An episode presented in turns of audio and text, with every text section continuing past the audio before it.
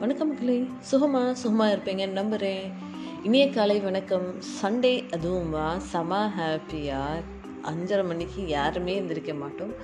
But எனக்கு நான் கொஞ்சம் எந்திரிச்சு ஆகணும். கொஞ்சம் வேலை இருக்குது அதனால நான் எந்திரிச்சேன். பட் நீங்கள் ரொம்ப நல்லபடியாக ஜாலியாக டயர்டாக தூங்கி மெல்லமாக பதினோரு மணிக்கு எந்திரிச்சு ப்ரன்ச் பண்ணிட்டு என்ன பண்ணணுமா? வேண்டாமா? வெளியே போகலாமா ஃப்ரெண்ட்ஸோட ஜாலியாக இருக்கலாமா அப்படின்றது பிளான் பண்ணி என்ஜாய் பண்ணுங்க இன்னைக்கான நாளை.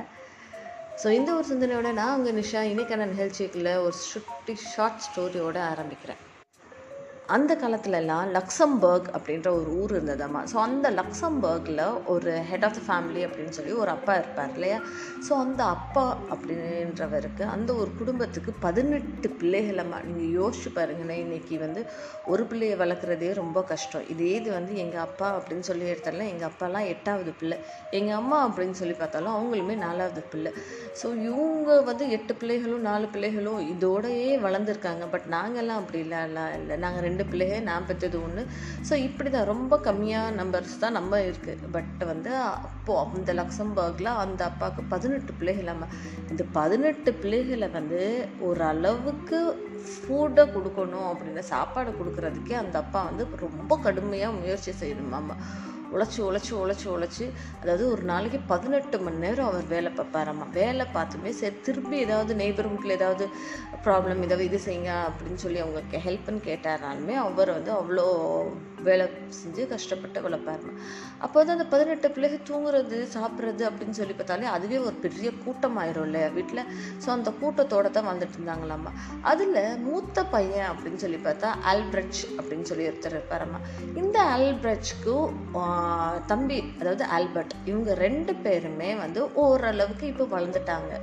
இவங்களுக்கு வந்து ஆல்பிரட்ச்க்கும் ஆல்பர்ட்க்கும் மனசுக்குள்ளே ரொம்ப பெரிய ஆசை இருக்காமா? நம்ம போய் எப்படியும் போய் வேறு ஒரு தலைநகரத்தில் போய் நம்ம போய் படித்து பெரிய முன் ஆளாக ஆகணும் அப்படின்னு சொல்லி ஒரு ஆசை இருந்துகிட்டே இருந்ததாமா?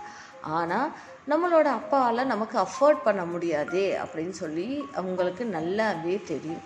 இதை வந்து எப்படி பண்ணுறது என்ன பண்ணுறது அப்படின்னு சொல்லி யோசிச்சுட்டு இருக்கும்போது தான் திடீர்னு ஒரு ஐடியா வந்துச்சு. சரி சண்டே சர்ச்சுக்கு போயிட்டு வந்த பிறகு இந்த அல்பர்ட் சொன்னா நம்ம நம்ம ஒரு காயினை டாஸ் பண்ணி பார்ப்போம். இப்போ வந்து தலை விழுந்தால் நீ போகிற ஃபேக்ட்ரிக்கு ஓகே ஃபேக்ட்ரிக்கு போய் மைண்டில் போய் வேலை பார்க்க போகிற அதே டைமில் நீ சம்பாதிச்சு கொடுக்குற காசை வச்சுட்டு நான் போய் படிக்க போகிறேன் திருப்பி நாலு வருஷம் சென்று நான் படிப்பில் இருந்து வந்த பிறகு நீ வந்து படிக்க நான் மைண்டில் போய் வேலை பார்க்குறேன் நீ போய் படிக்க போ அப்படின்னு சொல்லி இவங்க ரெண்டு பேருக்குள்ள ஒரு டீல் இருந்ததாம்மா சரி அப்படின்னு சொல்லிட்டு அவங்க வந்து டாஸ் பண்ணி பார்க்குறாங்க. சண்டே மார்னிங் வந்து டாஸ் பண்ணி பார்க்குறாங்க பார்க்குறப்போ அந்த ஆல்பர்ட் அதாவது அந்த ரெண்டாவது பையனுக்கு வந்து ஃபேவரபுளாக அமையல. ஸோ அவர் என்ன பண்ணி ஆகணும் அவர் வந்து இந்த மைண்டில் தான் போய் இப்போ ஒர்க் பண்ணி ஆகணும் அப்படின்ற ஒரு கண்டிஷனுக்கு அவர் வந்துட்டார். ஸோ இன்னொருத்தர் ஆல்பர்ட் வந்து சரி ரைட்டு நான் போகிறேன் தம்பி போய் படிக்க போகிறேன் அப்படின்னு சொல்லிட்டு போயிட்டார் அவர். நல்லபடியாக படித்து வராரு. படிச்சுட்டு நல்ல ஒரு ஆர்டிஸ்டாகி வந்துட்டார் அவர். ஆனால் இவங்க வந்து ரொம்ப கஷ்டப்படுறாங்க. ஆல்பர்ட்ன்றவர் வந்து மைன்ஸில் நாலு வருஷமாக வேலை பார்த்து பார்த்து பார்த்து பல அடி கையிலையும் சரி கால்லையும் சரி பல அடி இதெல்லாம் தாங்கிட்டு தான் ரைட்டு ஓகே அப்படின்னு சொல்லிட்டு நம்ம வந்து நம்ம அண்ணனை படிக்க வைக்கணும் அப்படின்னு சொல்லிட்டு அந்த ஒரு கமிட்மெண்ட்காக அவர் வந்து ஃபுல் ஃப்ளெஜ்டாக ஒர்க் பண்ணிக்கிட்டே இருக்கார். ஓ ஒரு நாள் வந்து அந்த அல்பிரச்சுன்றவங்க வந்து படிப்பை முடிச்சுட்டு வராங்க. படிப்பை முடிச்சுட்டு ஊருக்கு வந்தோடனே ஊரே பெரிய திருவிழா. பதினெட்டு பேர் இருக்கிற ஒரு ஃபேமிலினா அது ஊர் தானே. ஸோ அந்த ஒரு கம்ப்ளீட்டாக வந்து ஒரு பெரிய திருவிழா மாதிரி நடத்தி எல்லாருக்கும் விருந்து வைக்கிறாங்க. விருந்து டயத்தில் அந்த ஆல்பிரச்சுன்றவர் வந்து எந்திரிச்சு நின்று அந்த ஜஸ்ட் ஒரு டோஸ்ட் வந்து கொடுப்பாங்களா நான் வந்து தேங்க் பண்ணுறேன் அப்படின்னு சொல்லி அவர் சொல்கிறாரு நான் இன்னைக்கு இருக்கேன் அப்படின்னா என்னுடைய தம்பியோடைய கடினமான உழைப்புனால தான் நான் இன்னைக்கு இருக்கேன்.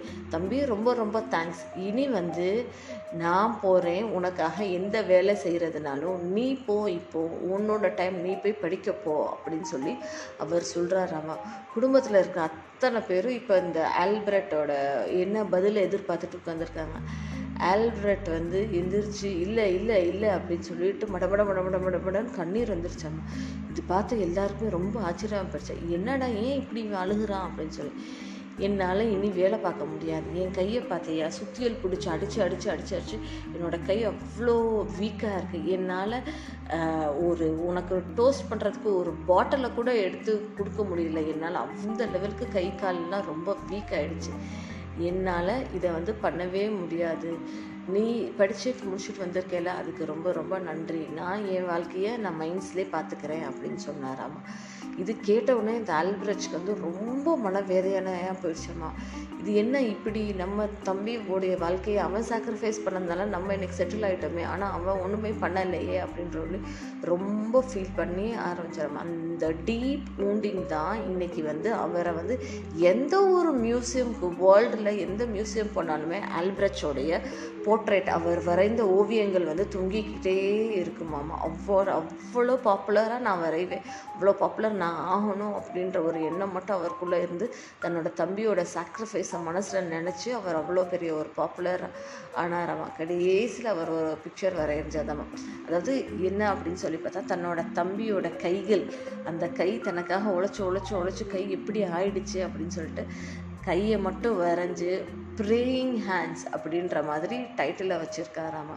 ஸோ நமக்காக யார் இவ்வளோ கஷ்டப்படுறாங்களோ அவங்கள என்றைக்குமே நம்ம வந்து மறக்காமல் அவங்களுக்கு நம்ம செய்ய வேண்டிய ட்ரிபியூட் என்னவோ அதை நம்ம நல்லபடியாக செஞ்சுட்டோன்னா அவங்களும் கொஞ்சம் ஹாப்பியாக இருப்பாங்க.